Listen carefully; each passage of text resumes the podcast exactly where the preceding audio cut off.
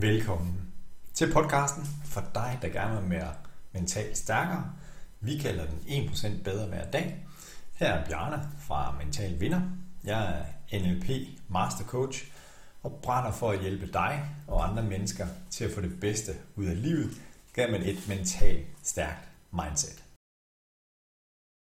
Så er det blevet tid til podcast i Mental Vinders podcast 1% bedre hver dag. Se, dagens gæst er et menneske, som jeg tror, jeg har kendt i 6, 7, 8 år, og et menneske, som jeg beundrer enormt meget. Jeg kalder ham for min salgsmentor, fordi hvis der er nogen, der er god til at eksekvere, når det handler om salg, når det handler om at vækste, så er det min gæst i dag, Tommy Jørs fra kundekontoret. Han er ansvarlig, han er målrettet, han er disciplineret, han er fokuserende, han er optimistisk, han er charmerende – simpelthen bare en, som jeg måtte have med her i studiet for at inspirere jer, der lytter med derude. Så Tommy, en rigtig stor velkomst til dig. Og tak, Tusind tak. Tak fordi I måtte komme. Det er en fornøjelse. Og Tommy, vi skal jo snakke omkring det her med at være en mental vinder. Og om det bliver i dit specialområde, det håber jeg, at du vil komme med nogle tips til dem, som arbejder med salg og gerne vil sælge ja, noget mere. Gerne. Og vækste men også bare sådan i, i livet generelt, fordi ja. at, at du er et almindeligt menneske, og jeg er jo også et almindeligt menneske. Ja. Mm. ja. Så som rent geografisk, hvor, hvor bor du henne i landet? I Væksø, som øh, ligger mellem Ballerup og Stenløs. En skøn lille by, hvor vi er cirka 3.000 mennesker. Ja. Dejlig natur, ja. sø, udsigt, luft, og alligevel så er det lynhurtigt lige at komme ind til København. S-toget er lige rundt om hjørnet. Ja. Så det er Sjælland, vi er på. Yes. Jeg bor også selv på Sjælland. Yes. Så det er godt. Og hvad er du egentlig optaget af i dagligdagen, sådan lige for tiden? Hvad, hvad fylder hos dig? Altså nu, øh, nu, nu hvor vi taler sådan mental vinder, mm. og, og det er sådan, så, så umiddelbart så min tanke, det er jo meget på det professionelle, også når vi ja, lidt skal tale salg måske i dag. Ikke? Ja. Så, øh, så må være ærlig at sige, det der fylder rigtig meget, har fyldt meget det sidste halvandet år, det er altså ren og skær overlevelse på grund af alt det her corona og alle de rystelser, det har gjort i erhvervslivet. Ja. For nogen i hvert fald i, hvert, i ja. erhvervslivet, blandt andet sådan en som mig, der driver konsulentvirksomhed. Ja. Så det er noget af det, jeg bruger allermest af min tid på. Yes. Og der gør du i hvert fald en forskel for mange små og mellemstore virksomheder med at hjælpe dem. Mm. Ja, altså jeg hjælper virksomheder med at få flere kunder, og øh, så kan man sige, det kan jo egentlig gøres måske på uanede muligheder. Jeg har fundet nogle metoder, nogle værktøjer og nogle systemer, som jeg egentlig hjælper mine, mine kunder med. Ja. Men i og med, at jeg blandt andet har hjulpet meget rådgivende virksomheder, som for eksempel revisorer, jamen corona har gjort, at de har fået så lynhammerne travlt, og så meget at lave, jamen så de har slet ikke tid til at, at tage sig af mig, og det er jeg før været til at hjælpe med. Okay. Så, ja. og, øh, og, og meget af min dagligdag er også at holde fysiske møder, eller online møder for den sags skyld, med andre erhvervsfolk. Ja. Og, øh, og især her øh, sidste år, og måske i vinter, jamen der var det jo meget, man rendte rundt som fluer i en flaske, og havde slet ikke tid til at tænke på salg og hvordan man strukturerede tingene. Ja. Så der kom en masse, der blev, posen blev rystet, kan man sige, så det, yeah. det gjorde i hvert fald, at øh, der skulle tænkes lidt nye tanker. Ja. Den, den, det mentale kom på overarbejde i hvert fald, for at finde nye udveje. og det er jo i hvert fald en af de ting, jeg beundrer hos dig. Altså, det er jo den her med, at du sætter dig jo ikke over i hjørnet og, og tager en tudekiks, eller hvad vi kan kalde det. Altså, der er du jo proaktiv. Og jeg kan huske, at vi har snakket om her undervejs i coronakrisen, nedlukningen, den her med at gå fra fysiske møder, som du er verdensmester i, er i hvert fald mit indtryk i, og så til online møder. Hvordan, hvordan kan du ikke dele med, med lytterne, hvordan har det været? Jeg synes, det har været fedt, fordi øh, online møder har før corona været noget, som jeg gjorde meget lidt af, mm. men alligevel prøvede at få mine kunder til, sjovt nok, fordi jeg ved jo godt noget af det, den effektivitet, der kan ligge bag. Ja. Jeg vil sige, med online møder kommer det lidt an på, hvad rammerne er, og hvad, hvad for en vinkel det egentlig er, hvad det er, man skal opnå med mødet. Og mange gange er det, en, man, er det et menneske, man har mødt før, ja. så er det i hvert fald nemmere at holde et online møde, eller er det en, man skal møde for første gang nogensinde, så kan det godt være lidt svært med, med et online møde. Ja. Især sådan, øh, da, da det hele øh, var på sit højeste med, med nedlukning, og man ja. alle blev tvunget ud i det, hvor nogle gange teknikken kunne drille for nogen, og ja. så videre. Og man får ikke alle de der, hvad kan man sige, de nonverbale øh, signaler, altså som kropssproget jo er en del af. Ja. Øh, men, øh, men online-møder jeg er blevet rigtig vild med, gør det rigtig meget, bruger Mm. det som et øh, effektivt værktøj. Jeg vil sige, igen er, er de fleste af mine møder fysiske møder.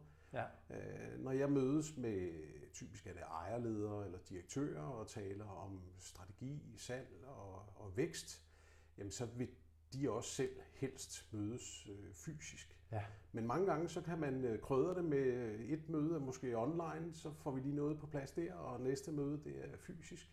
Ja. Og øh, i min dagligdag, der bruger jeg det som ja, et, et effektivt værktøj. Nogle gange kan vi holde et online-møde. Fint, så er der sparet lidt kørsel og lidt forberedelsestid, man Ja. ellers skulle gøre med at lave kaffe og mødelokale klar. Så øh, kombinationen, synes jeg, er guld værd for os alle sammen, Ja. at vi nu er blevet bedre til det og kan gøre det. Og det er i hvert fald netop at se mulighederne i de her udfordringer, som Mhm. corona har givet os. Mm. Se Tommy, jeg er jo spændt på at høre omkring øh, den her rejse, da du forlod uddannelsessystemet, som du vil dele med os lige om lidt, og så ser hvor du er i dag, fordi jeg ved i hvert fald, at der har været noget omkring øh, opbygning af en salgsorganisation og det her. Men inden du får lov til at fortælle om den rejse, så kunne jeg godt sådan tænke mig at sige, jamen, hvad er du egentlig mest stolt af at have opnået, når du sådan skal kigge tilbage? Altså hvis vi taler øh, professionelt, arbejdsmæssigt, så øh, synes jeg, der er mange også små ting, som jeg er, er rigtig stolt af. Mm. Øh, det er klart, det oplagte vil være at sige, at det er nogle af de store ting, som for eksempel har været med til at opbygge en salgsorganisation til 34 kørende sælgere og telefonsalg ved siden af. Ja. og det, og det, det, det synes jeg har været skønt, og jeg er super stolt over at have været med til det. Men også bare sådan nogle små ting, som øh, for et par uger siden en af mine mindste kunder, øh, en enmandsvirksomhed, som, øh, som siger, Tommy, det er simpelthen så fantastisk. Du har altså gjort en forskel. Du har fået mig op på sporet, og nu, hjælper, nu har du hjulpet mig til, at, at jeg kan komme den rigtige retning og få nogle flere kunder osv. Ja. Det synes jeg er mega sejt, ja. at jeg har været med til egentlig at få denne her ejerleder med til at få nogle værktøjer, Ja. så hun kan få nogle flere kunder. Ikke? Ja. Så, så jeg synes, resultater, det er, det er for mig, det er, det er rigtig mange, både små og, små og store, Mm. små og store ting. Ja. Mm. Og det er jo lidt i tråd med, med sidste uges øh, gæst, nemlig verdens bedste håndbolddommer Mads Hansen, som også var optaget af det her med de her små sejre eller succeser, eller hvad vi kan kalde det, øh, hvor han også var helt på linje med det. Mm.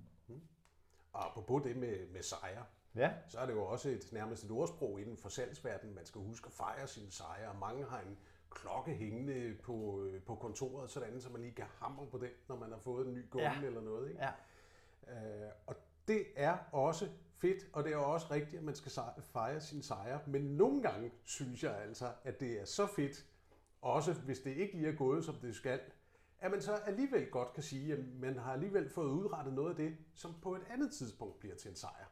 Så i dag er det sgu, vi skal have en flaske vin eller noget ja. derhjemme. Ikke? ja. Fedt. Og, og på den måde, det tror jeg bare er et spørgsmål om at twiste tingene. Ja. Og sige, at der skal altså også noget træning og nogle nederlag til, før man får nogle af de der sejre. Ikke? Ja, giver rigtig god mening. Mm. Mm. Kan du prøve at tage os, øh, fortælle lidt mere om, omkring Tommy Jørs og den her baggrund for, at, at øh, du har haft et arbejde, og så har du været øh, selvstændig og udviklet salgsorganisation og sådan noget. Mm. Hvor kom interessen for salg fra? Jamen, jeg tror, øh, på en eller anden måde, så er det måske noget, der ligger i blodet, eller et eller andet, ligesom man har forskellige interesser, så er det noget, der på en eller anden måde har fanget knisten i mig. Jeg kan i hvert fald huske som teenager, øh, når, øh, når min far, han sådan til daglig fik øh, Berlingske Tidene leveret i postkassen, jamen der synes jeg altså allerede som teenager, det var sindssygt spændende at sidde og læse erhvervssektionen. Ja. Og jeg var en 15, 16, 17 år, ikke mere i hvert fald. Så øh, der vidste jeg bare, at jeg skal være forretningsmand. Ja. Og hvad det egentlig indebar, og, og hvad det ville bringe med sig, og Mhm. så videre.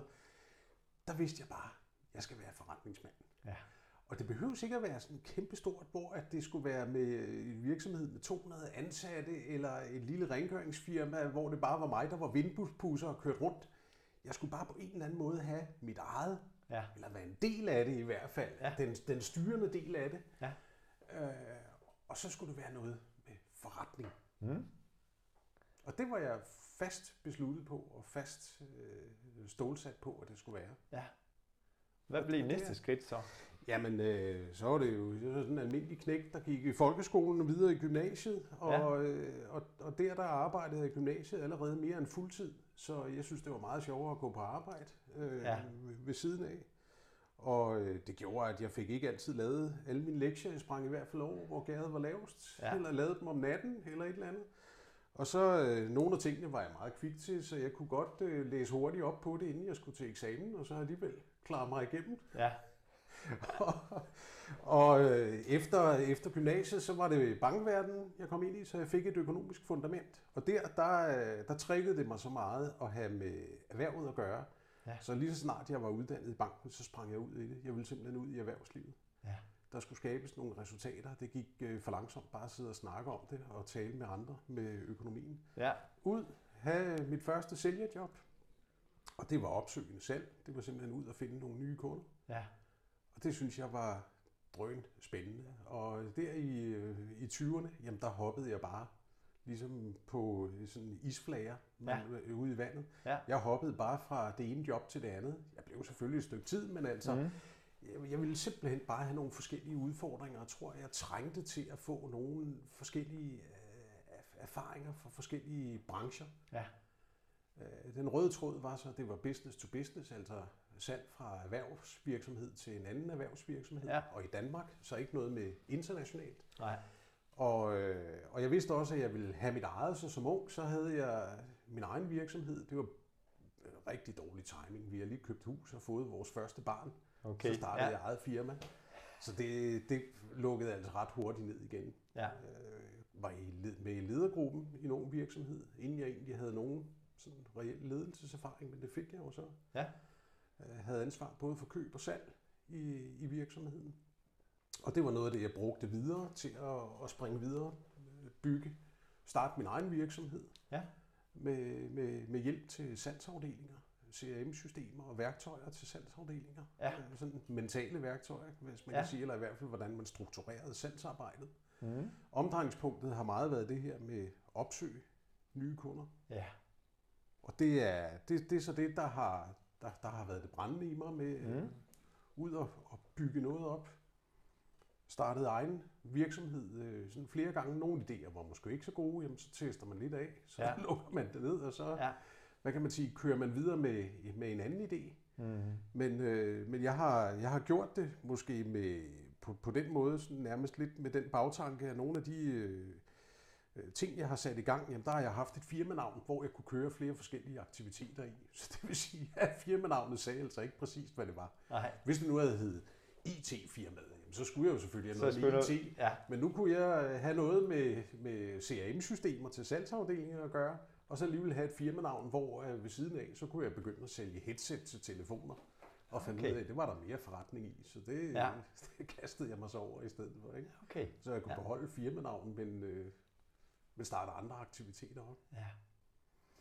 Og hvad så i dag? Fordi i dag der er du jo øh, direktør, ejer, stifter, eller hvad du kalder det selv i kundekontoret.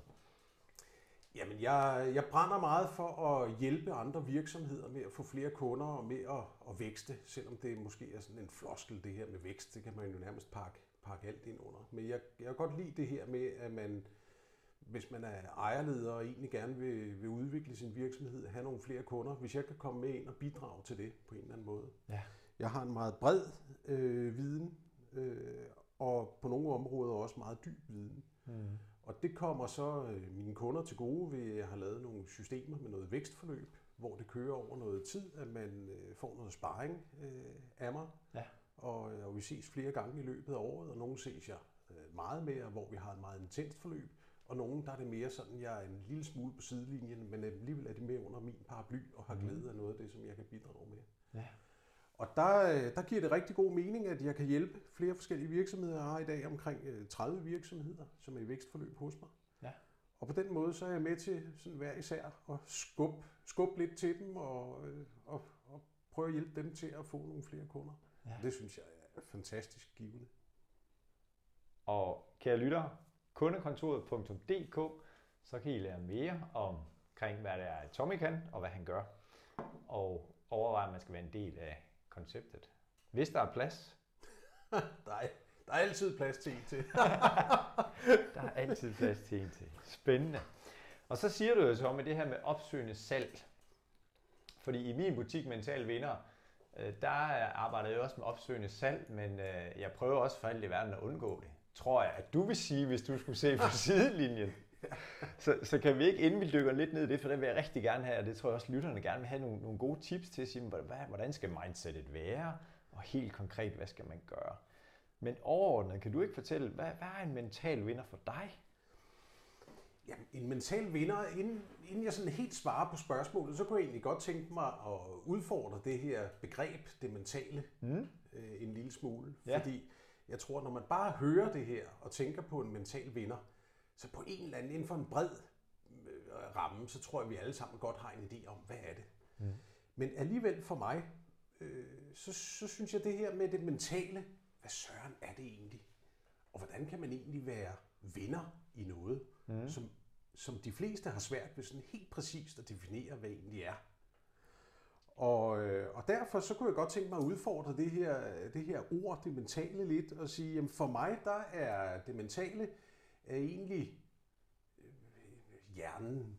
Noget af, af, det, af det, hvis man ser på, på hele kroppen, jamen så er der, øh, hvis vi nu kalder hjernen, det er kontrolrummet, hvor at, øh, ja. der kan tænkes nogle tanker og besluttes nogle øh, beslutninger. Jamen så er det hjernen, der egentlig styrer øh, sådan hele resten af kroppen. Og i det mentale, jamen det er så alt, noget af alt det her, som hjernen egentlig kan. Og, øh, og hvis man har en vinder, så ligger det jo et eller andet sted implicit, så må der også være noget, der må hedde en mental taber. Ja. Kunne jeg sige godt friste til at tænke. Ja.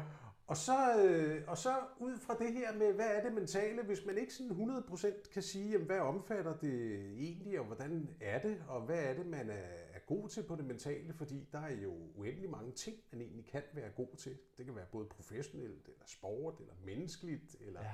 man kan være kunstner, der er dygtig til at tegne. Der er jo uanede, ja. uanede muligheder, man kan være dygtig til ja. at være mental vinder i.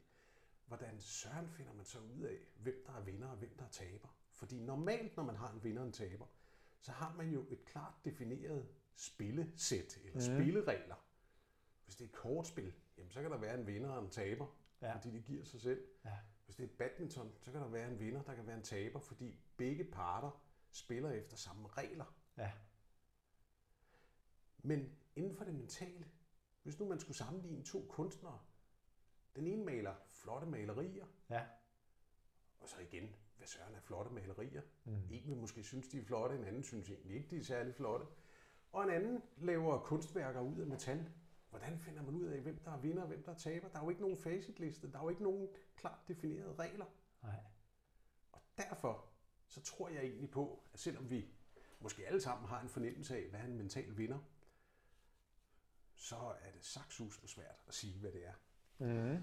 Men altså, hvis man prøver at sige det inden for det mentale, og hvem der er vinder. Jeg, jeg tror egentlig, at for mig der handler det meget om, at det er et menneske, der øh, udnytter sit potentiale. Ja. Og som kan klare sig både i modgang og i medgang. Så for mig, der handler det, så kan man egentlig være mental vinder, uanset om det er inden for kunst, eller man er øh, mental vinder som familiefar, eller som, øh, som kæreste, eller ja. som kone, og det kan være i erhvervslivet. Ja.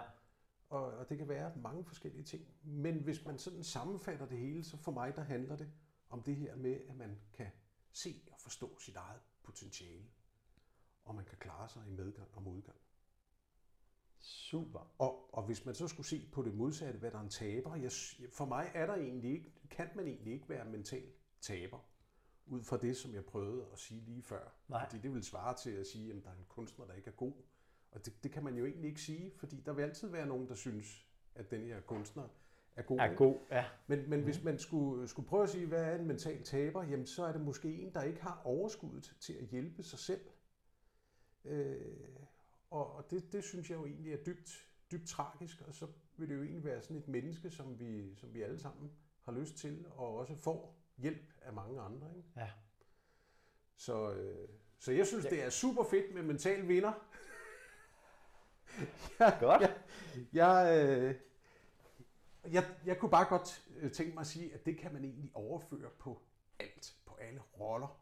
Og der ja. er egentlig, i min optik, ikke nogen tabere. Der er nogen, der måske ikke har det så godt med sig selv. Ja. Dem kan vi hjælpe, men egentlig så er der ikke nogen, der hedder noget, der hedder mental taber. Jeg kan rigtig godt lide dit billede på det. Og også den her andre gang, hvor, når jeg har gæster i studiet, hvor vi snakker om omkring, især når det kommer til mental taber, og, og de er helt på linje med dig, der er ikke noget, der hedder mental taber. Der kan være nogle gange, at man har et begrænsende mindset, eller kommer til at begrænse sig selv, og det snakker i hvert fald lige ind i det her med, at en, som har et mentalt eller mindset, kender sine talenter eller sit potentiale, ved, hvor jeg har mine styrker. Mm. Ja. Interessant. Mm. Hvad så? Der er et ord, jeg har, jeg har tænkt, det her det skal jeg simpelthen snakke med dig om, Tomme, fordi noget, som, som jeg ikke har oplevet hos dig i vores øh, relation her 6-7 år, det er lidt den her med ordet overspringshandlinger. Det har jeg lyst til, at, og kan du ikke lige inspireres med det, fordi det jeg kender til dig, nu er jeg jo ikke sammen med dig 24 timer i døgnet, men, men jeg har et billede af i hvert fald, når vi snakker professionelt, at er fuld fokus på opgaven, og allerede når du lukker øh, din computer og siger tak for i dag, så ved du allerede, hvad du skal lave i morgen, eller ja. vi snakkede også om her i foråret. Ja. Du var allerede klar over, hvad der skulle ske i efteråret. Ja. Jeg tror, jeg tror det i, i mit arbejde, hvor at, øh, at øh, mit arbejde, som jo meget består af det, man kan kalde på en eller anden måde konsulentarbejde, eller, eller noget, hvor jeg skal hjælpe andre med, med, med at få flere kunder eller vækste, det er mange gange meget svært at gøre det rigtig konkret. Det er jo ikke ligesom, hvis jeg var tømmer, der skulle hamre og banke og save mm. nogle brædder sammen, og så kan jeg sige, så nu er det, nu er det bygget. Ja. Altså i, i mit, der er altid nogle tanker, der kan tænkes videre, og man, man er sådan aldrig færdig. Nej.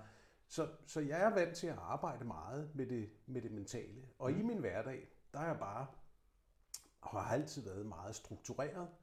Så, øh, så jeg er vant til det her med at, at starte, og dagen starter klokken det, og slutter klokken det. Ja. Og hvis det er en dag, hvor jeg ikke engang har, har nogen øh, møder, nogle kunder, jeg skal møde, eller noget, men skal sidde på kontoret, jamen så er jeg stadigvæk meget struktureret med, hvad tid starter jeg, og hvad tid slutter min dag, hvad ja. er det for nogle opgaver, jeg skal have lavet. Ja.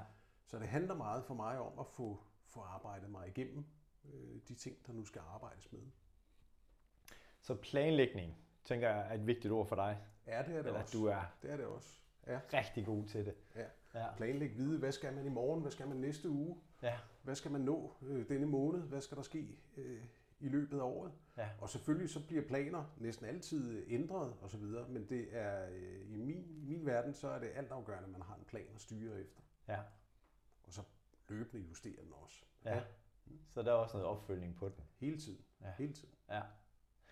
Så nu, nu fornemmer jeg, at vi kravler lidt ind i den her med, med salget og, og det opsøgende salg. Øh, Tommy, kan, kan, du ikke, kan du ikke føre os ind i det her? Hvad, hvad er hemmeligheden? Eller for mit vedkommende, så kan jeg jo sige, jamen opsøgende salg, opsøgende salg, jamen øh, ring til nogen, jeg ikke rigtig kender, eller jeg har en svær relation til, og så præsentere et eller andet produkt, eller starte en eller anden dialog. Det synes jeg er, er grænseoverskridende, eller hvad hvis de siger nej til mig? Kan du ikke øh, øse ud af din erfaring, eller komme med nogle gode råd til, til mig, og ikke med, med, måske mere til lytterne? Det handler ikke om mig, men... Jo, men det, det bliver jo så meget generelt. Men op, opsøgende salg, hvis vi skal prøve at definere, hvad er det? Jamen det er jo dybest set at, at kontakte nogle mennesker, som, øh, som man ikke har mødt før, eller måske har man mødt dem før, men, øh, men, men det, er, det, det, det er os, der ligesom kontakter nogle andre mennesker, for at prøve at høre, om de kunne have brug for de her ydelser eller produkter, som vi nu, som vi nu har. Ja. Og, og, og der er jo det her lidt, lidt mærkelige, at, at, at egentlig så er vi jo øh, normalt sådan udstyret med, med sådan, at hvis der er nogen, der opsøger os, jeg ved godt, her i Danmark, så er vi meget øh, imødekommende og med åbne arme. Men vi har ligesom denne her barriere med, hvis vi kan fornemme, at der er nogen, der vil sælge os noget, mm. jamen så, øh, så, så er vi modstandere af det. Ja. Og der var et, øh, et dagblad eller ugeblad, der for nogle år siden lavede et eksperiment i december måned, øh, stillede sig på strøget i en time og ville forære 10 100 kroner væk. For netop at eksperimentere, for at vise, hvor svært det er det her ja. med at opsøge andre. Og jeg har ikke selv set det, jeg har kun hørt om det, men hvis man forestiller sig, at der sådan står en journalist Ja. og øh, på strøget med en 100 kroner og opsøger dem, der går forbi og siger, Dag, må jeg øh, forære dig denne her? Ja. Det lykkedes ikke på en time at forære alle 10 100 kroner væk. Og det viser bare lidt, hvor stor en barriere man har. Ja. Og det illustrerer måske også det her, der er hverdagen, når man som, øh, som, som, som virksomheder har noget, man gerne vil sælge og opsøger andre. At man starter med at have den her barriere. Ja. Folk, folk har ligesom øh, hænderne oppe og, og ligesom er modstander mod, hvad er det, du vil. Jeg har ikke brug for det der, som du, som du kontakter mig med. Ja. Så man kan sige, det, det handler egentlig om at finde ud af i opsøgende salg, hvad, hvad er det, man, man har som ydelseprodukt? Hvem er det, der er ens målgruppe? Hvad er det, der skal, hvad er det, man skal have ud over rampen? Hvor meget er det, man skal have solgt? Man er nødt til at lægge en plan for, hvad er det, vi vil? Hvad er markedet for det her produkt? Hvad tror vi på, markedet er og mulighederne? Og lave en plan for, hvem, hvem er det, vi gerne vil opsøge? Altså lave en målgruppe. Mm. Så, øh, så det, det handler om at finde ud af, hvem, hvad er det for nogle, for, en, for nogle målgrupper, og der kan være mange forskellige. Det kan være noget geografisk, eller nogle brancher, man gerne vil, vil tilbyde sine produkter til. Ja. Øh, sæt sig ned og finde ud af, hvad er det for nogle målgrupper, man har.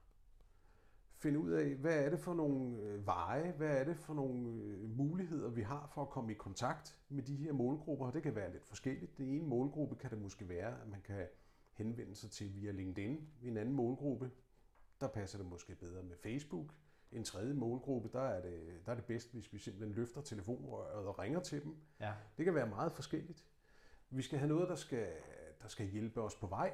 Det, vi skal selvfølgelig have sådan nogle praktiske hjælpemidler, øh, med måske et system til at håndtere, hvem er det, vi er i dialog med, og hvornår skal vi kontakte folk, eller hvis vi har talt med nogen, hvad skal vi tale med dem om igen. Ja.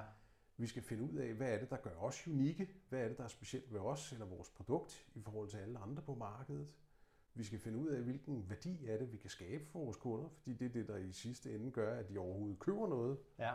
af os.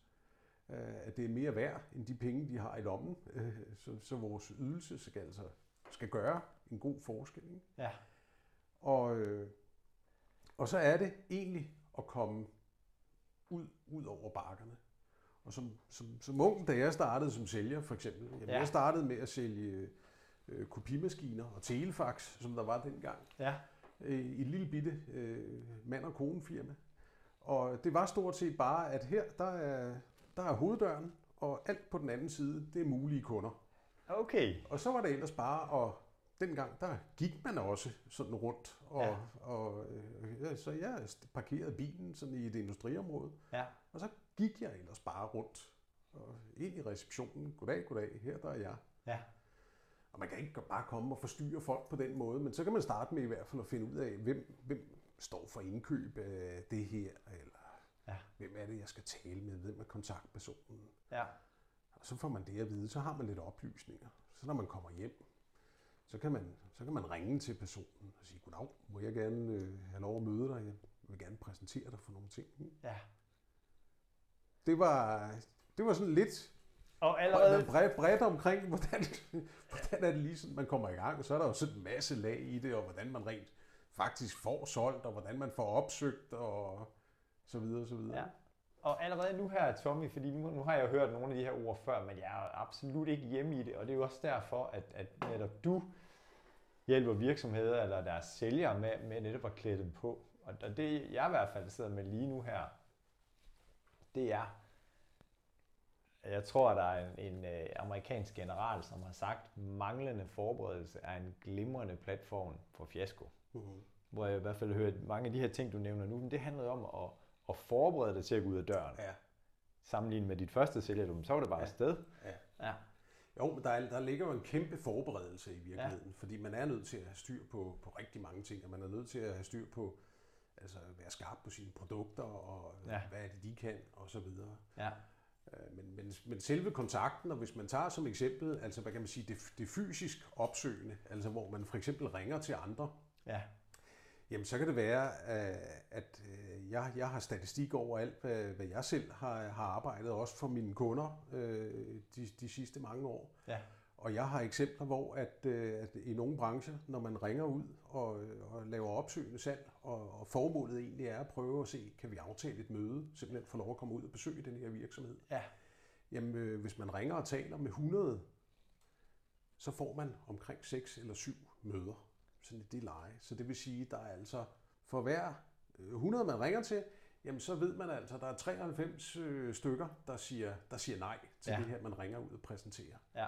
Og det er klart, det er jo en kæmpe mental barriere for de fleste, Ja. at skulle, at skulle ringe ud og få de her nejer. Og, og, og, og, og det er en almindelig, en, en almindelig del af en, en sælgers hverdag, i hvert fald en, der skal, der skal ud og, og have med noget opsøgende salg at gøre. Ja. Det er det her med, at man ringer ud. Man er vant til, at dagligdagen den består af en masse, der siger nej. Når man så kommer ud og holder møde med nogen, præsenterer nogen, så kan det være, at man får nej på stedet. Ja. Igen en masse nejer. Ja.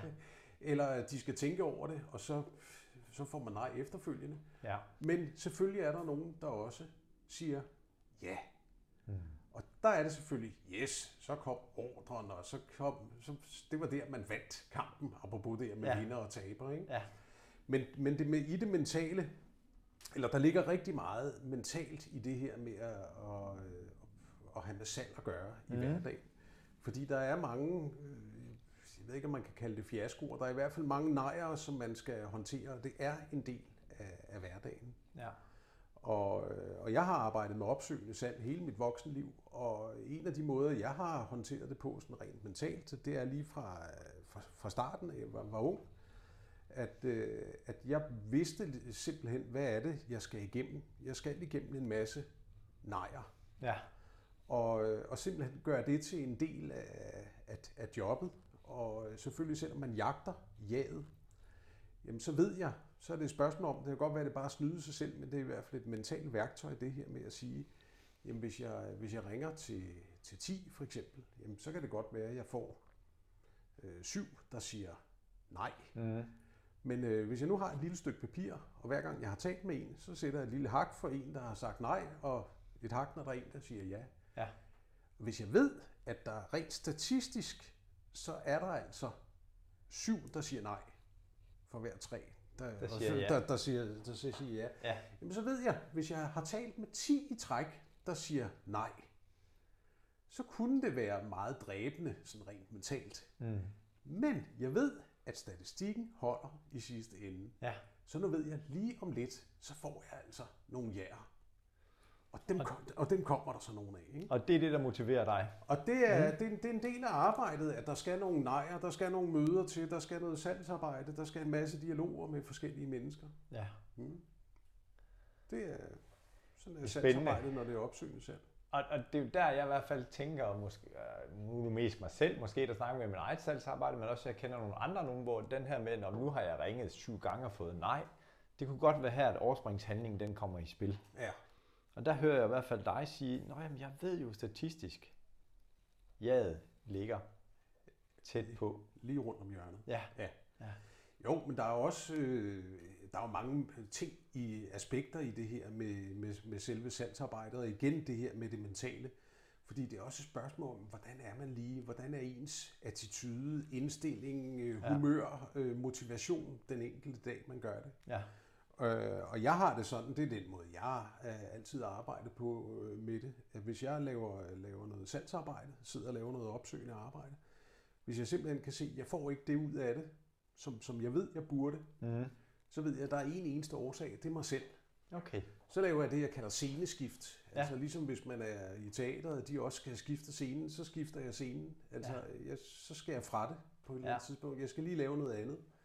Øh, den næste halve time, eller hvad, hvad det nu er. Ja. Rejse mig op og lave en anden opgave, måske sådan en helt anden opgave, der måske ikke lige, hvor jeg ikke skal bruge så meget det mentale. Ja.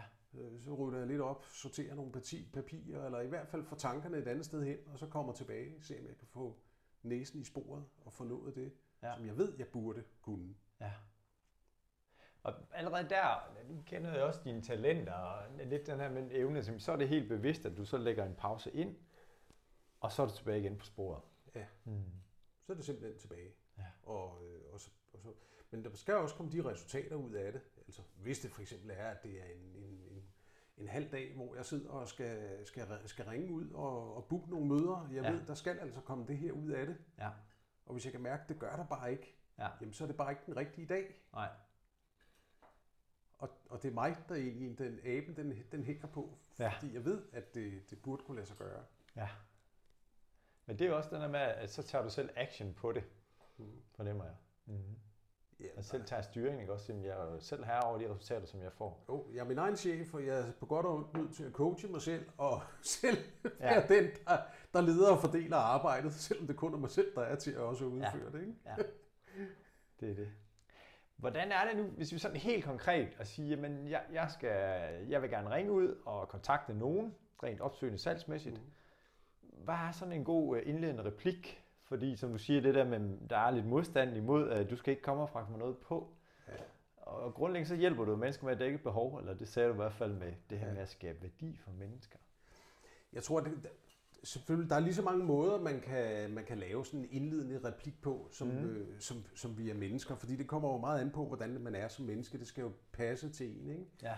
Den måde, der er... Den, det, der er min stil, det er at være meget kort og præcis og ringe ud og i en sætning simpelthen sige, hvem, hvem jeg er og hvad jeg ringer for. Ja. Øh, altså, og det blandt andet er, fordi jeg gerne vil, vil aftale et møde. Og det er uanset om jeg arbejder for nogle af mine kunder, som jeg har gjort meget, lavet salgsarbejde, Mm. eller det er mig selv, jamen så er det min stil, det her med at ringe ud. Så kan man kalde det pitch, ligesom øh, det er blevet moderne, det her ord, eller man kan kalde det elevatortale. Ja. Det er i hvert fald lige den her, øh, det her første budskab. Ja. Ja. Der er det altså, jeg melder ud. Goddag, det er fra det er det firma. Ja. Jeg ringer med de og de ydelser, og vil gerne høre, om vi kunne aftale et møde. Så det er det første. Det, det er det første. Mm. Og, øh, og for, for nogle, nogle øh, mennesker har det bare bedre med, at man taler lidt, inden man kommer frem til, hvis det nu er, man ringer ud, fordi man dybest set gerne vil have et møde, så er der andre, der har det bedre med lige at, at tale lidt først. Jamen, Ja. Så handler det om at, at ringe ud. Når jeg laver, øh, laver træning af, af, af nogen, der skal øh, ringe ud, så er der nogen, der Ja. har det bedre med først lige at snakke lidt, Ja. altså finde ud af, jamen, høre lidt, øh, hvad, hvad- hvad er det for en situation, virksomheden har, som man ringer ud til, Ja. og, og få lidt en snak om det, og så kommer man så frem til, jamen rent faktisk, kunne jeg godt tænke mig at, møde dig. Mm. Der er fordele og ulemper ved, ved begge metoder, Ja. og, men, øh, men hvis man øh, absolut går efter, at det er mødet, man vil have, Ja. så den meget direkte metode, som jeg bruger, den fungerer i hvert fald øh, for mig, og har gjort det i, i hele livet, Ja. i mit øh, professionelle liv. Ja. Hvor- Hvordan er den her med, fordi mange gange så sidder dem, du ringer til, de, de er jo lige ved i gang i et eller andet. Ja. Så sikkert, jamen, øh, forstyrrer du, forstyrrer du ikke. Ja. Jeg, jeg tror, du har delt en eller anden øh, en god sætning Ja. omkring det, at jeg forstyrrer vel ikke for meget, eller hvordan er det, du bruger den? Jamen som udgangspunkt, så, så forstyrrer man altid, når man ringer. Ja. Fordi den person, man ringer til, er jo i gang formentlig med et eller andet. Ja. Øh, Man, man kan jo ikke regne med, at folk bare sidder og venter på, at man ja. ringer. Nu ringer du endelig. Men jeg kan huske, som, øh, som, som helt ung, der var jeg også øh, telefonsælger inde på Berlingske Tidene, Ja. ja. hvor vi sad og ringede ud om aftenen. Og der ringede vi jo, mens mange, der var det jo privat, øh, privatpersoner, altså vi ringede Ja. jo hjem, mens øh, øh, dem, der tog røret, de stod jo med grædende unger, der lige var hentet i Og børnehaven, mad, eller og- ja. lavet mad og sådan noget, ikke? Og der vidste vi også bare, ej, vi er forstyrret, ikke? Ja. Der fandt jeg på en sætning dengang, den bruger jeg så ikke mere, men den illustrerer det meget godt. Det var, at når jeg ringede ud og præsenterede mig, så startede jeg bare med at sige, jeg håber ikke, jeg forstyrrer alt for meget. Ja. Altså det vil sige, jeg ved godt, jeg forstyrrer dig, men jeg håber ikke, jeg forstyrrer dig alt for meget. Og hvordan var re- responsen? Og på, responsen var altid rigtig positiv, fordi jeg havde jo ligesom ringet og sagt, jeg ved godt, jeg forstyrrer dig, Ja. men må jeg lige kort tale med dig alligevel, ikke? Ja. Og så, så lå det jo ligesom i samtalen allerede, at den kunne blive meget kort, eller måske kunne den blive lidt længere, eller ja. hvad det nu var, ikke? Ja. Men man fik i hvert fald mulighed for at komme med sit budskab, Ja. og så på den måde finde ud af, om det var relevant, at I købte noget, ikke? Nu ringer jeg ikke, når jeg ringer ud, så spørger jeg ikke på den måde, om jeg forstyrrer, men det ligger meget i, i hvad kan man sige, den måde, man bliver modtaget, øh, kan man godt sådan fornemme, Mm. hvordan og hvorledes, hvor hurtigt skal det her gå. Ja. Men kvæg, at jeg gør det på, på den måde, at, at det er meget kort, øh, ringer ud, kommer med en, øh, en, et, et budskab, som tager 12, 14, 15 sekunder deromkring, Ja. Jamen så kan man sige, så er det egentlig øh, ham eller hende, jeg har fået fat på, der så derefter kan afgøre, skal vi tale videre, øh, skal vi tale videre en anden dag, Ja. øh, skal vi tale kort videre, og så bliver samtalen måske på to minutter, Ja. eller øh, afslutter vi den bare lynhurtigt, så hele samtalen den tog under, under 30 sekunder. Ikke? Og så er det Så- videre til den næste. Og, og, så er man, og så er man videre til, det, til den næste, ja. Men mm. jeg respekterer meget, har altid gjort. Jeg opfører mig altid pænt og ordentligt, sådan er jeg som menneske. Så når jeg ringer ud, er jeg ikke den, øh, den irriterende, og dem jeg laver salgstræning for, prøver jeg egentlig at gøre opdrag til, til den samme måde, at man ikke bliver denne her, hvad kan man kalde det, irriterende sælger, som vi Ja. alle sammen kender, der ikke er til Ja. at få ud af røret igen. Ikke? Ja. Det, er- det er i hvert fald ikke min stil. Jeg opfører mig meget pænt og ordentligt. Når Ja. jeg laver opsøgende salgsarbejde, har jeg altid gjort det Ja. og respektere det, som, øh, som folk de siger. Så jeg prøver mere at gå efter, om de egentlig har lyst til at høre, hvad det er, man har på hjerte. Mm. Eller ej. Ja.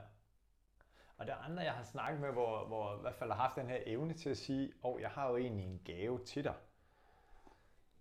Og, og det... Jamen, jeg, altså, jeg, jeg går lige til... Øh, den, den, den, det, der er min måde, Ja. og, og det, jeg prøver at træne i, det er at gå lige til sagen. Ja. Jeg bliver jo selv ringet op også jævnligt af, af sælgere, der vil sælge mig noget. Og øh, dem behandler jeg selvfølgelig pænt, fordi Mm. mm. det er sådan, jeg selv gerne vil behandles. Ja. Men det er jo meget almindeligt, at øh, dem, jeg bliver ringet op af, ikke kommer ind til, hvad det egentlig er, de vil. Mm. Og øh, forleden dag blev jeg ringet op af en sælger. Jeg skal nok Ja. lade være med at nævne firmanavn og Ja. så videre, men det er et stort kendt øh, firma, og det var ikke telefon. Det var noget helt andet. Men øh, hun øh, præsenterer sig pænt og går ind i en, di- i en dialog med mig og så videre, og jeg ved jo godt, hvad det er, hun vil i ja. sidste ende. Ja. Og på et tidspunkt, så siger jeg simpelthen til hende, jeg prøver at behandle hende pænt, men jeg siger, kan du ikke være rar at sige, hvad det egentlig er, du ringer for? Ja. Og det ved jeg jo egentlig godt. Men hun kom ikke selv frem til det. Nej. Hun blev ved med at snakke, blev Ja. ved med at stille spørgsmål, og blev ved med at fortælle noget. Ja. Og, og der har jeg det altså bare sådan, på at høre. Men også, jeg vil sige, det ligger måske i, at mange af dem, som, som øh, alt hvad, hvad jeg har lavet af arbejde de sidste øh, cirka 20-25 år, Ja. jamen der har målgruppen, selvom jeg har arbejdet i forskellige virksomheder og arbejdet, øh, uanset om det er for mig selv eller for nogle af mine kunder, eller hvad det er, jeg har haft med at gøre, jamen så har det været det, man kalder business to business, Mm. B2B, Ja. hvor det er, og hvor at den, man øh, kontakter, er ejeren eller en direktør. Ja. Og typisk så er de vant til også at have de her meget, hvad kan man sige, korte samtaler, ind til benet. Hvad er det, det handler om? Ja. Tag en beslutning. Bum. Ja. Og øh, skal man ringe ud til andre, ja, til andre målgrupper, hvor det er, andre personer, jamen så er det klart, så kan det godt være, at man, man gør det lidt anderledes. Ja. Men det finder vi ud af. Jeg hjælper virksomheder også med at lave det her, få fundet deres, hvad kan man sige, deres pitch, Ja. eller deres øh, elevatortaler, eller deres historie, sådan Ja. så alle i firmaet egentlig siger det samme omkring Ja. firmaet. Det, Ja. gør det, det gør det lidt nemmere Ja. at have en profil udad til. Øh, men også hvis man skal, skal lave salgsarbejde, at man, øh, at man ved præcis, hvad er det, hvad er det, man vil sige i hvilken situation. Ja. Og i virkeligheden har man brug for mange forskellige pitches, men bare man er meget opmærksom og klar øh, på og klar over, i hvilken sammenhæng bruger man de forskellige. Og det var det, vi snakkede lidt om for kvarter 20 minutter siden, hvor, hvor Tomme, du gennemgik jo de her punkter med værdi og målgrupper og geografisk og produkter og unique selling points, tror jeg også er et begreb, du arbejder med. Altså, hvor er det, vi adskiller os fra, Ja. fra andre Ja. virksomheder? Ja. Mm. Ja. Så det er en helt øh, spændende værktøjskasse her, og igen, øh, kontakt Tommy, hvis det er, at, at du har behov for noget hjælp altså, eller assistance. Jeg kan varmt anbefale dig. Så Tommy, nu har vi jo snakket salg. Øh, du er jo også en helt almindelig menneske og har fritid og sådan nogle ting. Så, så hvis nu du sådan skulle give tre gode råd til lytterne, og nu har vi jo været lidt inde i selv, bare sådan generelt, hvis der er nogen, der godt kunne tænke sig, og nu har du jo sagt, at der er ikke noget, der hedder mental vinder eller mental taber, men måske mere øh, vil nå mere i livet, eller have mere ud af, af de ressourcer, øh, som vi nu engang er udstyret med. Hvis du sådan skulle give lytterne tre gode råd til at blive, jeg kalder det mentalt stærkere, eller mere mental vinder adfærd. Øh, jeg vil godt, så, så tror jeg egentlig, jeg vil fokusere på, at man, jeg tror, den ene det er, at man skal styre sine tanker. Mm. Og med, med det, der mener jeg egentlig, at de, eller os alle sammen har jo det her tankemylder, der bare mylder rundt op i hovedet. Ja. Men få kontrol over dine tanker. Bestem, mm. hvad det er, der skal tænkes. Ja. Det kan man rent faktisk godt, i stedet for det hele tiden bare hjernen, der af sig selv bare knokler derud af. Styr tankerne. Få overblik over, hvad det er for nogle muligheder, du egentlig har. Mm. Hvad du vil i livet, uanset om det er arbejdsmæssigt eller privat, hvad det nu er, du gerne vil. Ja. Få overblik over, hvad det er, du har af muligheder. Og så træn din hjerne. Betragt den egentlig, ligesom du er vant til måske at gå til, til sport eller fitness eller noget med din krop. Ja. Træn din hjerne. Giv den nye udfordringer hele tiden, sådan så den kommer ud af sin comfort zone og får noget at arbejde med. Den skal ikke arbejde hele tiden med noget, den er vant til, og hvor den godt kender svarene. Den skal udfordres hjernen med noget, den ikke kender svarene på. Ja. Så styr tankerne, få overblik over dine muligheder, træn din hjerne, ligesom du vil træne din krop. Helt vildt inspirerende. Hvis jeg nu, især den der med, fordi jeg, jeg kan ikke genkende at du siger med tankemøller og, og styre tanker, og jeg hører dig sige, det kan vi godt. Sådan rent lavpraktisk, kan, kan du give et sådan helt konkret, øh, er der en bestemt metode, eller, eller når nu det her tankemøller opstår? Ja, ja altså der, der, er en, der er en metode, som jeg bruger, Mm? Øh, men der er et lille men, og det er, at det, jeg tror, det kræver, det kræver noget vej, før man når der til. Det gjorde det i hvert fald for mig. Det, Ja. ja. det, jeg tror, jeg var en 45 år eller mere, før jeg sådan fandt frem til min metode. Det, der fungerer for mig, Ja. Det er, at jeg forestiller mig, ligesom mit, min hjerne er i hvad kan man sige, to halvdele, sådan en øvre og en nedre. Ja. Og, og hvis det ligesom er, at jeg bare går, og ligesom tankerne kører jo rundt i os selv hele tiden. Men jeg prøvede simpelthen at træne mig i at lægge mærke til, hvad er det for nogle tanker, der kører rundt. Ja. Hvis man bare sidder helt stille, egentlig prøver at betragte de tanker, der kører rundt. Så prøvede jeg egentlig at forestille mig ligesom, at hvis, jeg, hvis ligesom det allerøverste, det var det her mylder af tanker, der kører af sig selv. Ja. Laget nedenunder, det er egentlig mere sådan i øjenhøjde. Det er mig, der egentlig sidder og kigger lidt op og kan se, hvad er det for nogle tanker, der kører rundt. Og her Lige- kan jeg lige give, ja, jeg kan lige sige her, kan jeg lytte, fordi Tommy han er ved at demonstrere med sin fantastiske hjerne, hvor hvad vi har øverst oppe i, i kraniet i hjernen og så nede i øjenhøjde. Så bare fortsæt, det er godt. Så kigger jeg ligesom op og ser, hvad er det for nogle tanker, der mylder rundt. Og det sjove det er, at når der bliver kigget op på dem, så er det ligesom om, så stopper de. Fordi så finder det ud af, hov, nu er vi ikke i kontrol længere. Nu er det ligesom, nu er det ligesom Tommy, der Ja. ligesom bevidst tager kontrol over tankerne. Og det er sådan billedligt, den måde, jeg egentlig fandt en metode, der virkede for mig, det var ja. egentlig, at jeg kan styre og, og stoppe de her tanker, der bare mylder rundt i, i hovedet ellers. At jeg ligesom tager kontrol over dem. Og den måde, det bare visuelt fungerer for mig, det er ligesom, at jeg forestiller mig, at jeg er øverst oppe. Ja. Og, og det er også fordi, at det næste er egentlig, at det her, hvor det så er i, i øjenhøjde, ligesom lige inde bagved, at det er egentlig styrer det. Ja. Det er fordi, så kan jeg få en forankring ned til egentlig til hjertet eller maven, for ligesom at finde en ro, og ligesom få skabt en ro. Så hvis man forestiller sig lige nu, der sidder egentlig med hænderne op sådan ved, ved hovedet, Ja. Og, og den, ud den ene en- hånd, ligesom jeg spejder ud i horisonten, Mm. og den anden hånd tager jeg ned her ved, ved, ved maven, Maven. ved navlen, så føler jeg egentlig, at, at imellem de to her, jamen, der er det egentlig, at jeg får skabt noget, noget, noget, noget ro, hvor, hvor vi ligesom kigger op, øverst op i kasketten her, Ja. øverst op i hovedet, Ja. ja. mylder det rundt med tanker. Men det kan jeg simpelthen kigge op, og så er det ligesom om, de føler, nu bliver du afsløret, så nu stopper de. Så har jeg kontrol over tankerne, Ja. og så er det mig, der bestemmer, hvad der skal tænkes. Og så bruger jeg egentlig hjernen til at tænke de tanker, jeg beder den om at tænke, eller de opgaver, jeg beder den om at løse. Ja. Det er et værktøj, der i hvert fald har fungeret for mig, og det er, for da jeg fandt ud af det, det er en helt anden verden, der åbnede sig for mig. Det Ja. er det faktisk. Ja. Og en helt anden måde, min hjerne, jeg bruger min hjerne på i dag, Ja. end jeg gjorde for måske 10 år siden. Vildt fascinerende. Det skal jeg have prøvet af. Mm. Ja, tak for den gave, Tommy. Se, en anden, en anden ting, jeg bliver nødt til at have, have dig til at dele med lytterne, fordi det er jo noget med, at hvis man skal nå et mål og et Lego-tårn, og noget med at lægge det ned, kan du ikke lige dele det? Fordi da du fortalte mig det første gang, tænkte det er jo en genial måde at dele en opgave op i, i små bidder. Altså, vi har jo alle sammen øh, masser af opgaver, store og små, og jeg arbejder meget struktureret, så jeg har altid haft det med at lave to-do-lister, Ja. og lige pludselig så er to-do-listen fyldt, så er det helt uoverskueligt, så laver jeg en ny, mere simpel Ja. to-do-liste, og lige pludselig har man så mange opgaver foran, så det bare ligger. Men hvis man forestiller sig, at hver af de her opgaver egentlig er en lille Lego-klods, og vi Ja. sidder hernede på gulvet, og der er en masse Lego-klodser foran os. Mm. Hvis vi egentlig tager og sætter alle de her opgaver sådan oven på hinanden, Ja. så får vi et stort tårn af Lego-klodser. Ja. Så lægger vi det her tårn ned, og så kigger vi fra enden, man kan egentlig sige, det var fra bunden af, Ja.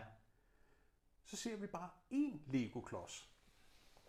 Nu har vi lige pludselig én opgave, vi kan tage og løse. Ja. Og så kan vi tage den klods og smide væk. Så har vi den næste klods. Det er egentlig den næste opgave. Ja.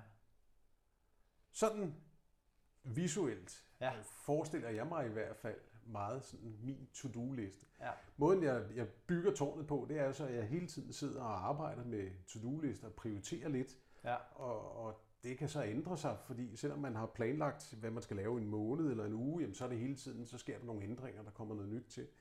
Men så i hvert fald, så har jeg styr på, hvad er det, der er Lego-klodsen lige nu. Og så laver jeg ligesom en, en tidslomme og siger, jamen fint, hvor lang tid skal jeg bruge på det her? Ja. Og så arbejder jeg målrettet med det. Ja. Og på den måde, så kommer der altså noget fremdrift i tingene. Man får skabt noget fremdrift, noget fokus, man får løst opgaven. Ja. Så på makroniveau eller helikopterniveau har du overblik over, om det er alle de her opgaver, tårnet er så højt her. Mm. Og så går du ned på den enkelte og siger, nu er det den her opgave, jeg skal løse, og sætter tiden af til det. Ja. Ja, for så at Mm. bruge tiden mest effektivt. Mm. Og så lader du ikke forstyrre. Ingen overspringshandlinger. Det er, så er det den her opgave, vi løser. Næsten altid, sådan Okay. som du siger. Han er menneskelig alligevel, det er godt. Super. Se, Tommy, det her med, at, at øh, har du altid været mentalt stærk, kunne være et spørgsmål. Det tror jeg, du har været lidt. Men det her med, er der nogle situationer, hvor du føler, at du er tilstrækkelig, eller hvor du godt kunne tænke dig at være mentalt stærkere? Altså noget, hvor du stadigvæk sådan er, det er i gang med at udvikle. Jamen, jeg, jeg vil sige, jeg.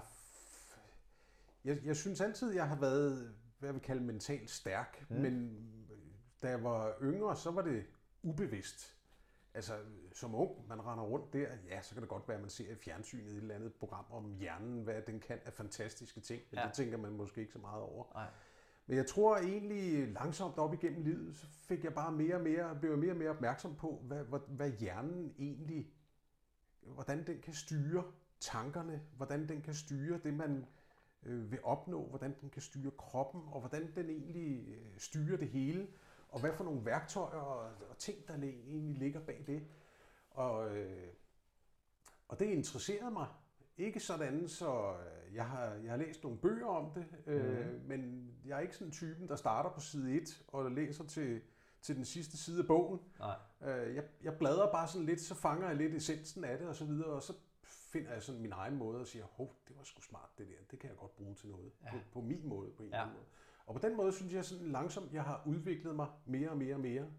Især det her med for måske ja, snart 10 år siden, med hvordan jeg styrede mine tanker, Mm. var et gigantisk vendepunkt for mig, hvor Ja. jeg egentlig fandt ud af, hvordan jeg selv kunne kontrollere tankerne, øh, i stedet for det myldrede. Og, og så har jeg sat mig for, at jeg vil, øh, jeg vil udvikle og blive ved med at udvikle og give min hjerne nye opgaver. Selvfølgelig skal den primært fokusere på sådan, øh, mit arbejde og familie og hvad jeg nu ellers har defineret. Men ellers sådan, så løbende, så siger jeg, jamen i løbet af året, der skal der altså nogle nye ting ind, som min hjerne ligesom skal have lov at arbejde med, som den ikke øh, er vant til. For simpelthen at udfordre den, Ja. holde den skarp, træne ja. den. Så det er den måde, du gør for at blive endnu mere mentalt stærk, eller også på nye områder. Ja. Mm.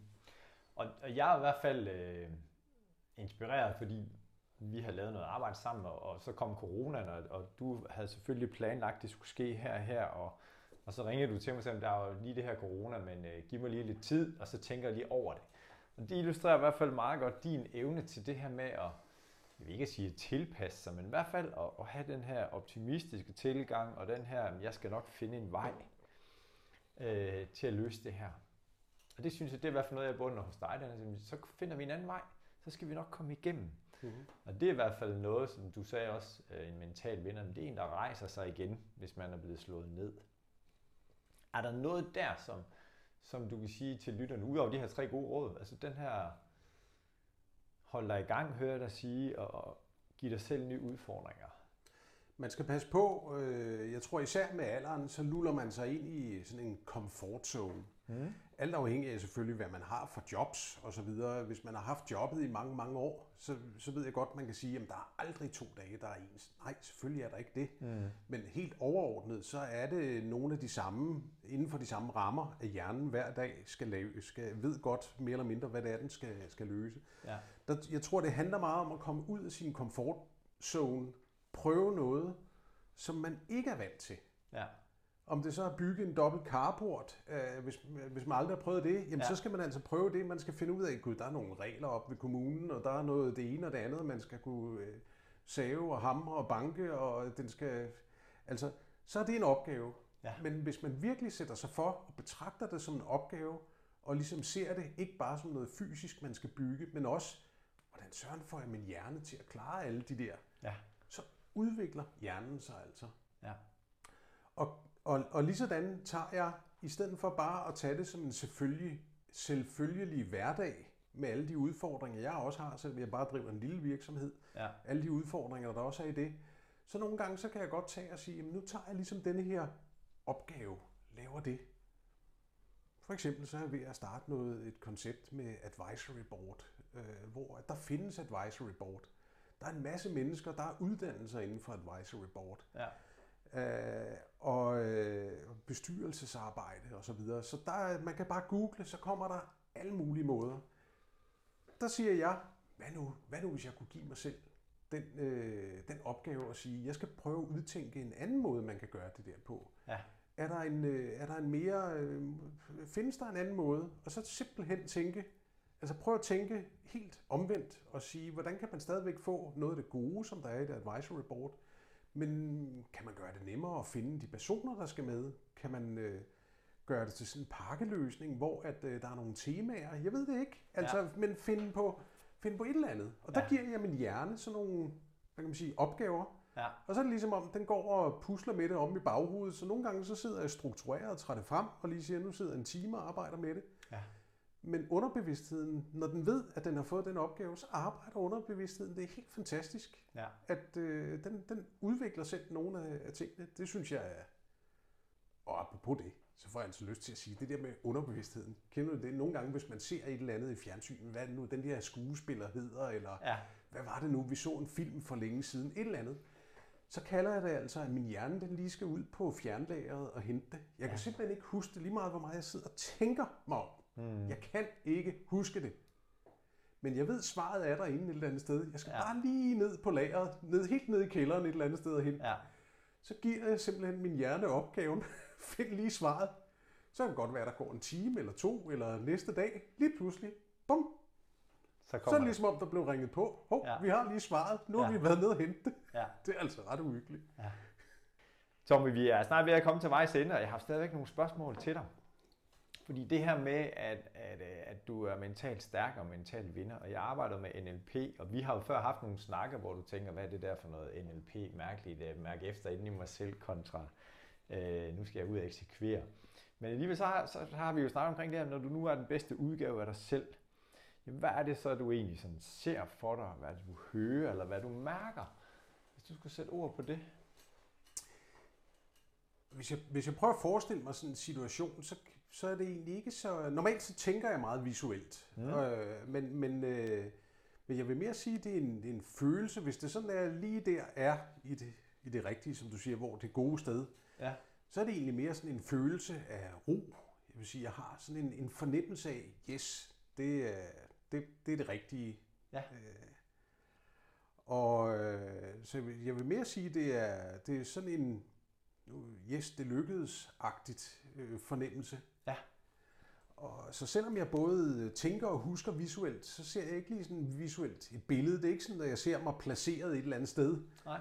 Og heller ikke sådan på en, øh, slet ikke sådan, hvad kan man sige, en, en sejrsgammel eller noget. Det er slet ikke sådan. Nej. Jeg, jeg har det mere bare som sådan en, så er der ro i kroppen. Yes, så lykkedes det. Ja.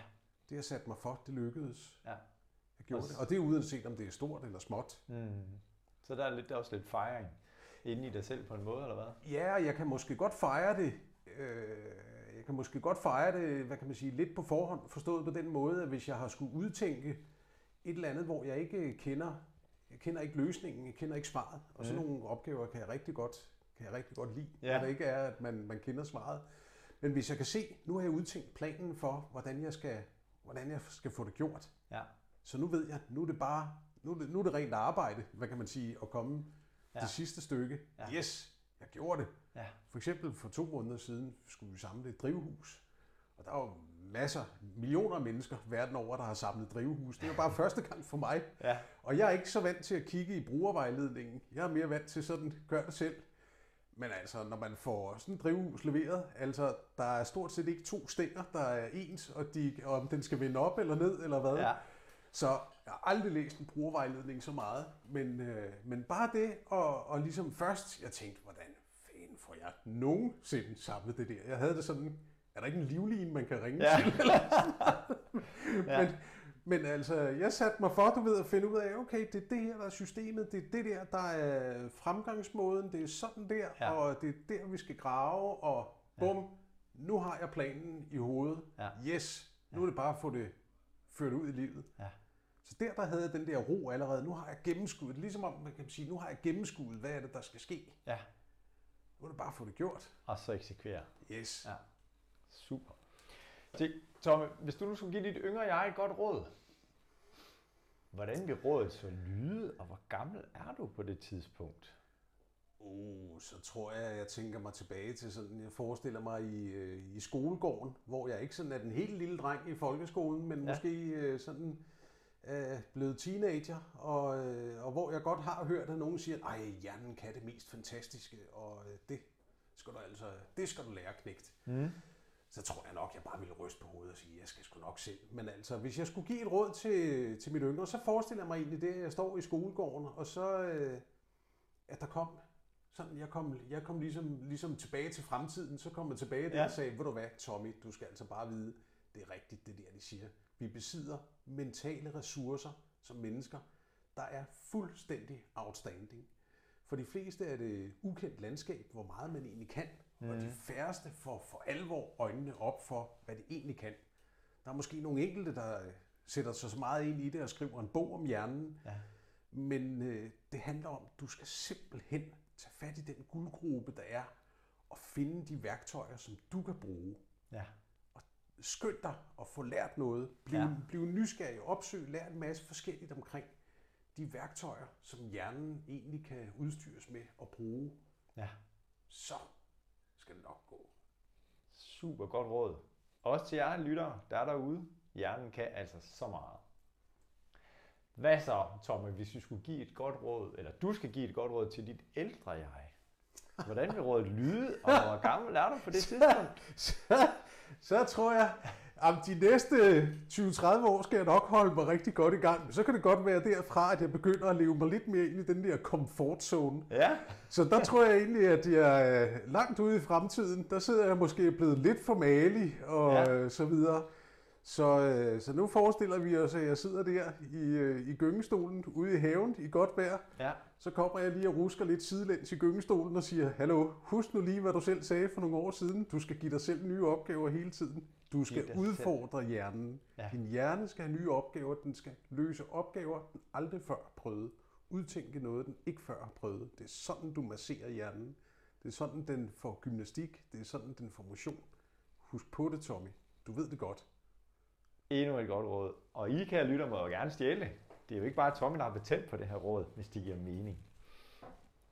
Se, Tommy, det sidste spørgsmål. Inden du får lov til at slutte den her spændende podcast af. Mm.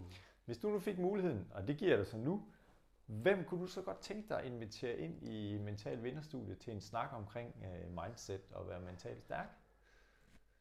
En, en person må man nævne. Ja, du kan jo være, at du slipper afsted med at nævne to. Det skal jeg bestemt ikke afvise. Ej, Henrik Mathiasen, optimisten. Ja, Han skal simpelthen i stolen. det han, lyder godt. Han skal i stolen. Ja. Han blæser det hele omkuld Ja, med sin fantastiske mentale tilgang til, hvordan alt kan lykkes. ja. Og så kunne man også overveje en Søren Holmgren, Ja. som simpelthen har en vinderindstilling, en mental vinderindstilling, som ja, ingen andre, vil jeg sige. Og Søren Han- Holmgren har et han- synshandicap, er det Han rigtigt? kan ikke se noget, Ja. men det hindrer ham ikke i at tage rundt og simpelthen professionelt har han arbejdet. Han arbejder både som foredragsholder, han har været sælger i IBM, og Ja. han har rejst i USA og så videre. Han har en indstilling, der simpelthen vil få de fleste til at, at sige, wow. Det er noteret. Henrik Mathiasen fra Optimisten og Søren Holmgren. Mm. Tak, Tommy. Ja. Og vi kunne snakke lang tid nu, Tommy. Men det vi er kommet til nu, det er, at jeg vil godt høre, om der er noget, vi ikke har snakket om endnu, og du har en afsluttende bemærkning. Er ikke andet, end jeg vil sige, at det lyder måske som en floskel, men husk, at alt er startet som en tanke. Selv stor virksomhed som Novo Nordisk er engang startet som en lille tanke. Ja. Alt er startet som en tanke. Det er et godt sted at slutte. Tak for, at du vil komme og inspirere og berige både mig og forhåbentlig også vores lyttere. Og Tak, kære, tak fordi jeg måtte komme. fornøjelsen er på min side. Og kære lytter, hvis du synes, den her podcast har været god, så tænk på tre af dine venner, eller kollegaer, eller mulige kunder, hvis du arbejder med B2B, øh, og del den her podcast med Tommy Jørs. Så øh, det bliver lidt sjovere, og du kan blive 1% bedre hver dag. På tirsdag gør vi det igen. Indtil da, så husk på, alt er startet med en tanke. thank you